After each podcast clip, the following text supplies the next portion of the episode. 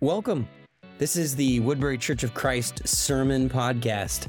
We're glad that you tuned in, and if you'd like to know more about our church, you can find out all the information at woodburychurch.org. Or we'll see you some Sunday, Sundays at 10 a.m. Looking forward to it. I am the normal preacher, and uh, I preach every single week. I'm just kidding. I am the youth minister. And uh, one thing that you may not know is in about a month, I am coming up on my one year anniversary. So, thank you, thank you, thank you. So, I just wanted to take this time at the beginning uh, to say just thank you so much. So, I moved from Arkansas just over almost a year from now. My dream since I've been here is I want to know what it means to be a Minnesotan.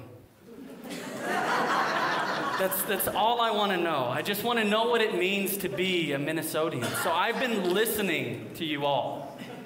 I've been closely observing, and I really just want to know and capture what it means to be a Minnesotan. And I think that it all comes down to one question that everybody asks themselves, and it is Is the winter worth it? That's what you all ask, and you can say, ah, no, I don't, no, I don't. But the truth is, everybody in Minnesota asks, is it worth living here? Is the winter worth it? And you also may not know this, but I've broken you down into three different categories of how you deal with the winter. And so I just want to share with you that I have three reasons why I think that y'all show that the winter is worth it. The first one is the escape artist. And so the escape artist tries to get through the winter by leaving and fleeing from Minnesota any chance that they can. They go and they leave, they take vacations, they do whatever, and then they come back when the winter is nice and warm. The next person is the hibernator.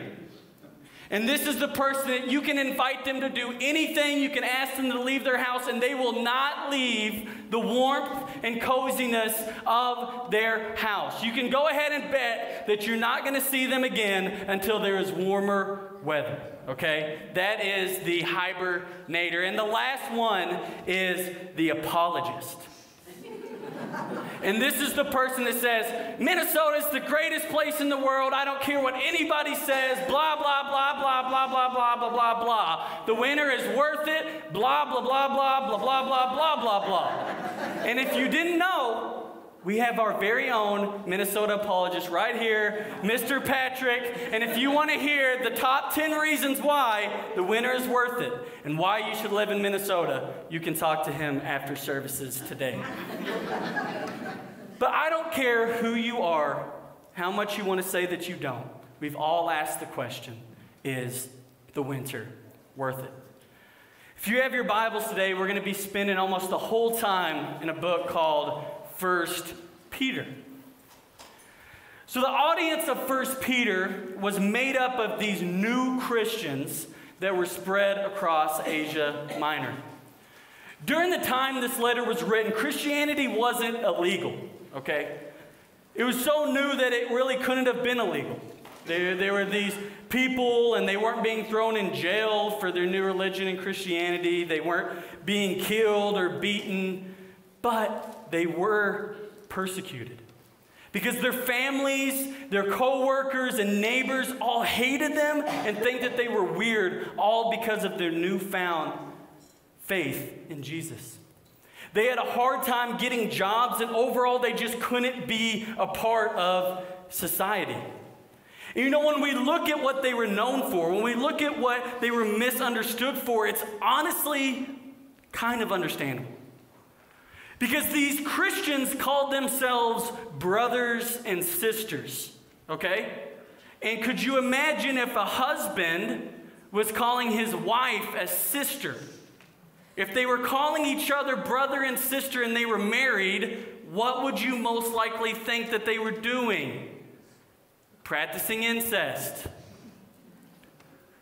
They took this thing called communion, right? We took it today. Communion was a very new thing.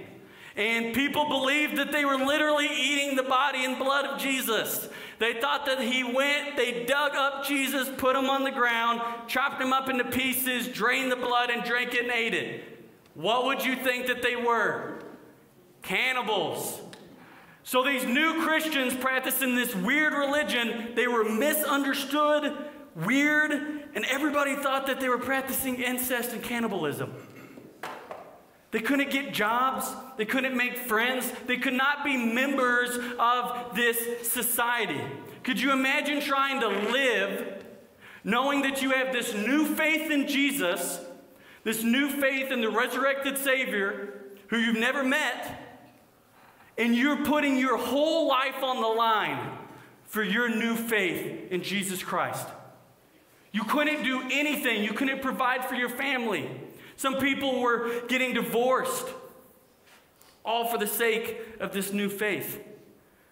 So the question is just like the winter, these Christians wondered is their faith in Jesus worth it? Is Jesus worth it?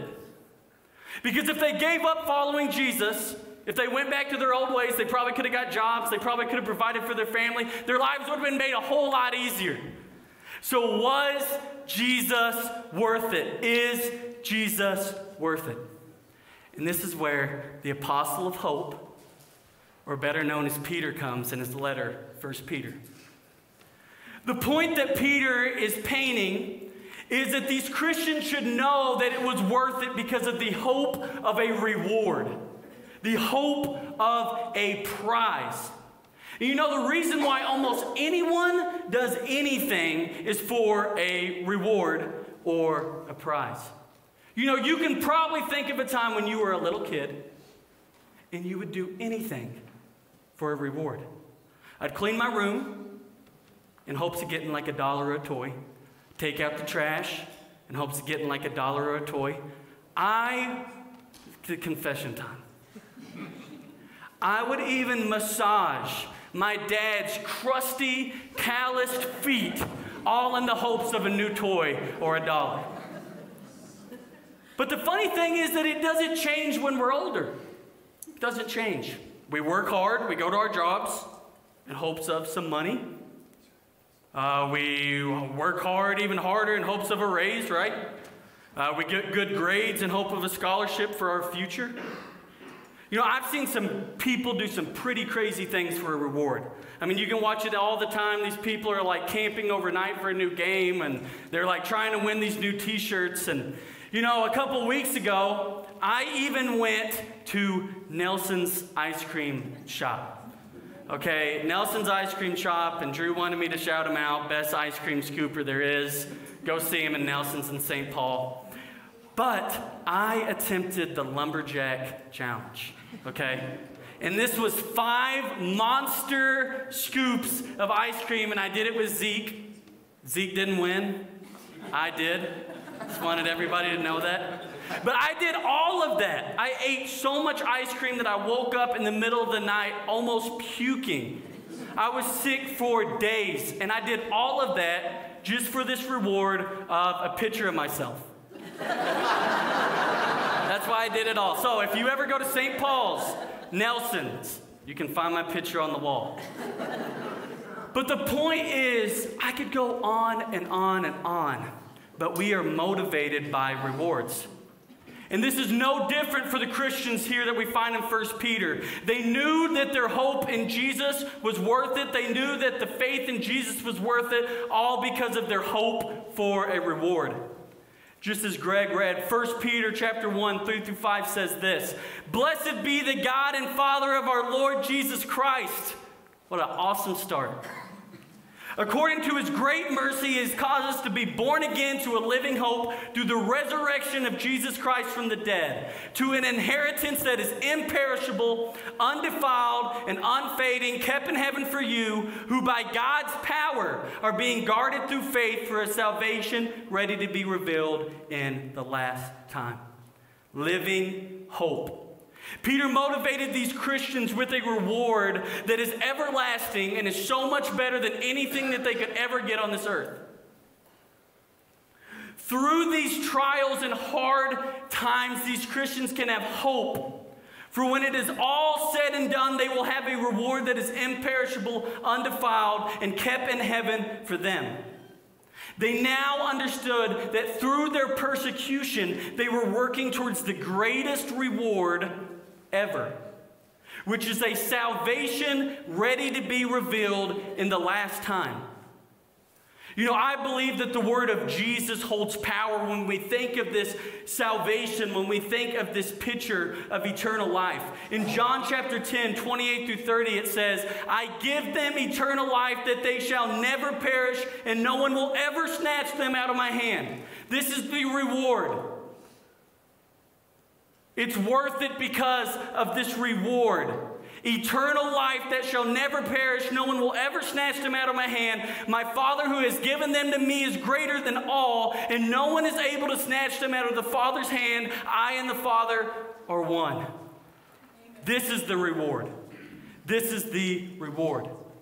They knew that it was worth it because of their newfound living hope for eternal life that shall never perish and never be snatched out of their hand. This is how they knew not getting a job, being persecuted was worth it.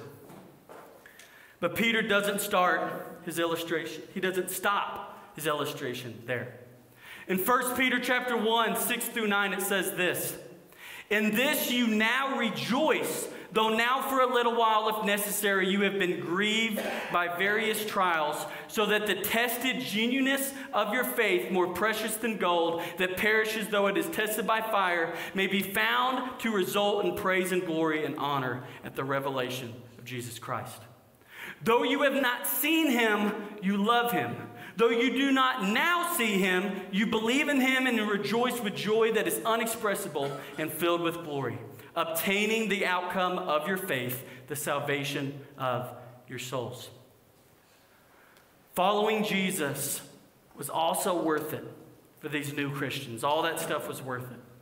Because through these various trials, although they didn't see Jesus, experience Jesus through all these trials, their faith was tested and was made stronger. We learn here in 1 Peter that although these Christians were canceled, y'all know that word, canceled in their own cities and towns, they were literally made invisible. It was not all for nothing. Because through this pain, these Christians' faith was only made stronger and became more precious than gold. You know, although, I know you look at me, Although I am obviously not a bodybuilder, okay, maybe, maybe I could be.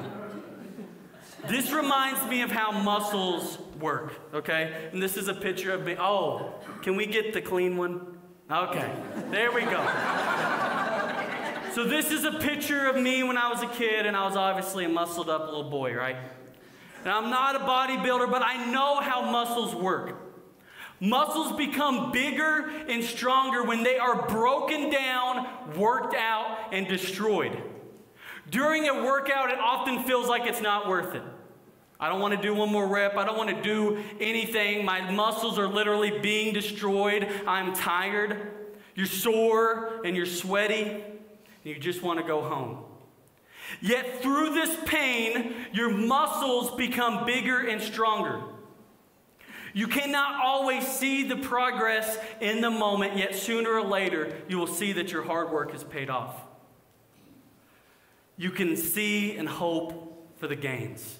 You can see and hope to look like me, right? But the audience of First Peter was worked out. They were beaten, they were destroyed, they were tired, they didn't want to go through this anymore. They wanted friends, they wanted jobs, they were beaten, worn out, and destroyed. They were hopeless. But Peter was reminding them that they can have hope, that through all this pain, through all this weakness, through all this getting destroyed, all this getting made fun of, all this getting canceled, that their faith was being made stronger. So they have hope of a reward in heaven, eternal life, salvation. They have hope that their faith was being made stronger. But you know, the question that we ask, and it's like any book, any magazine, any article you read, what does this author know about hope?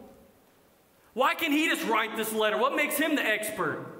What does he know about being beaten down and destroyed? What does he know about trials? What does he know about feeling hopeless? Right? That's what you ask when you're reading an article. You want to find that PhD. You want to know that they are an expert. You're not going to read a book on finance and not see that they work in finance, right? You're not going to read some book about what do I do when I have a weird thing on my shoulder. You're going to hope that it's a doctor, right? And that's the same thing that we should do with this scripture. We should look, what in the world does First Peter know about anything? And this is also a test to see if you were paying attention on Easter. So, Peter was a fisherman who was called by Jesus. He walked personally, hand in hand with Jesus. He lived with him. They were like family. You can imagine they would be pretty close. I mean, Peter literally gave up his job as a fisherman, gave up everything, and walked every single day with Jesus for years. He personally witnessed Jesus minister to others, perform countless miracles, and love others recklessly. Peter was even the first apostle, first disciple to call Jesus the Messiah. Peter was the first one for his eyes to be open and he realized who he was walking with. He knew exactly who Jesus was. He knew exactly what Jesus was about. He knew that Jesus was special. He knew that Jesus was the chosen one. He loved him. But when the climax of the gospel happens, when it all comes down to this, and Jesus was handed over to the officials to be crucified, what did Peter do? Luke chapter 22, 61 through 62 says this And the Lord turned and looked at Peter. And Peter remembered the saying of the Lord, how he said to him, Before the rooster crows today, you will deny me three times. And he went out and he whipped bitterly. And he went out and he whipped bitterly. Although Jesus was with the Messiah, although he was like a family member, although he knew him, although he walked hand in hand with him, he still denied Jesus and claimed not to know him. Could you imagine how Peter felt after this? Could you imagine waking up every single day and knowing that you just denied the Messiah? Someone that you loved so dearly and spent every single day with. Could you imagine how hopeless you would feel? The Bible says that he whipped bitterly. Yet, that was not the end of the story. Peter didn't go and live the rest of his life hopeless, weeping bitterly. Because in Mark 16 7, it says, But go tell his disciples and Peter, and Peter, and Peter that he is going before you to Galilee. There you will see him just as he told you. Jesus has defeated death. He has been resurrected from the dead, and who does he want to see? Peter, the hopeless man who denied him three times, although he walked with him, although he knew he was the Messiah, he denied him. And Jesus called for Peter personally. Regardless of the sin Peter committed, regardless of the fact that Peter literally denied Jesus three times, Jesus still loved him and wanted to see Peter. He even asked for him by name. When Peter was hopeless in his sin, in his mistake, Jesus beat death and filled Peter with the living hope of salvation and forgiveness that he did not deserve. Peter was the first hand firsthand witness to this gospel of hope. So, what did Peter know about hope? He knew everything. Did Peter need hope? Yes, he did. And that's why he wrote the letter. First Peter is my favorite book in the whole Bible. I studied it in school. It was the book that I was assigned in my preaching class. It's the first book I ever preached through. I love First Peter. Because I believe that it is so good for us today. Not just for the people reading it. I think it's good for us. Because I think that sometimes we live in a world today which is much more like this audience of First Peter than we may realize. Just like these Christians, you know, in America, Christianity is not illegal, okay? We don't risk the chance of walking out those doors and being shot on sight like some people in the world do. We are not being killed or thrown into jail for being at church on a Sunday, but let's be honest, it's a little different. It is a little weird. Because we too can be canceled and alienated from society by those around us for our faith because we can be misunderstood. We can be misunderstood for our faith. Because some of the very values that we believe are clear in Scripture cause us, by the outside world, to label us as judgy people, homophobic people, bigoted people who do not deserve a place in society. It is weird for us to be a people who believe that we should give a percentage of our money back to the church and not keep it for ourselves. It is weird that we believe that we should only be with one partner. It is weird that we believe that we should fight the joys of the flesh and that we should pick up our cross and we should follow Jesus. It's weird to admit that we are wrong. So, do you ever question is Jesus worth it? Is faith worth it? Is all this worth it? Are these rules, regulations, persecutions, and trials worth it? I know. I know that they are because of the hope that is found in Jesus Christ. He makes it worth it. All of these truths in 1 Peter, all of these truths about Peter apply for us today. We too can have a living hope through the resurrection of Jesus Christ from the dead and realize that our Christian walk offers us hope that we cannot get from anything else on this planet. Whether we know it or not, our lives are dominated by hope. Did you know that your life is dominated by hope? We put our hope in jobs. We put our hope in family. We put our hope in retirement. We put our hope in vacation. We put our hope in status.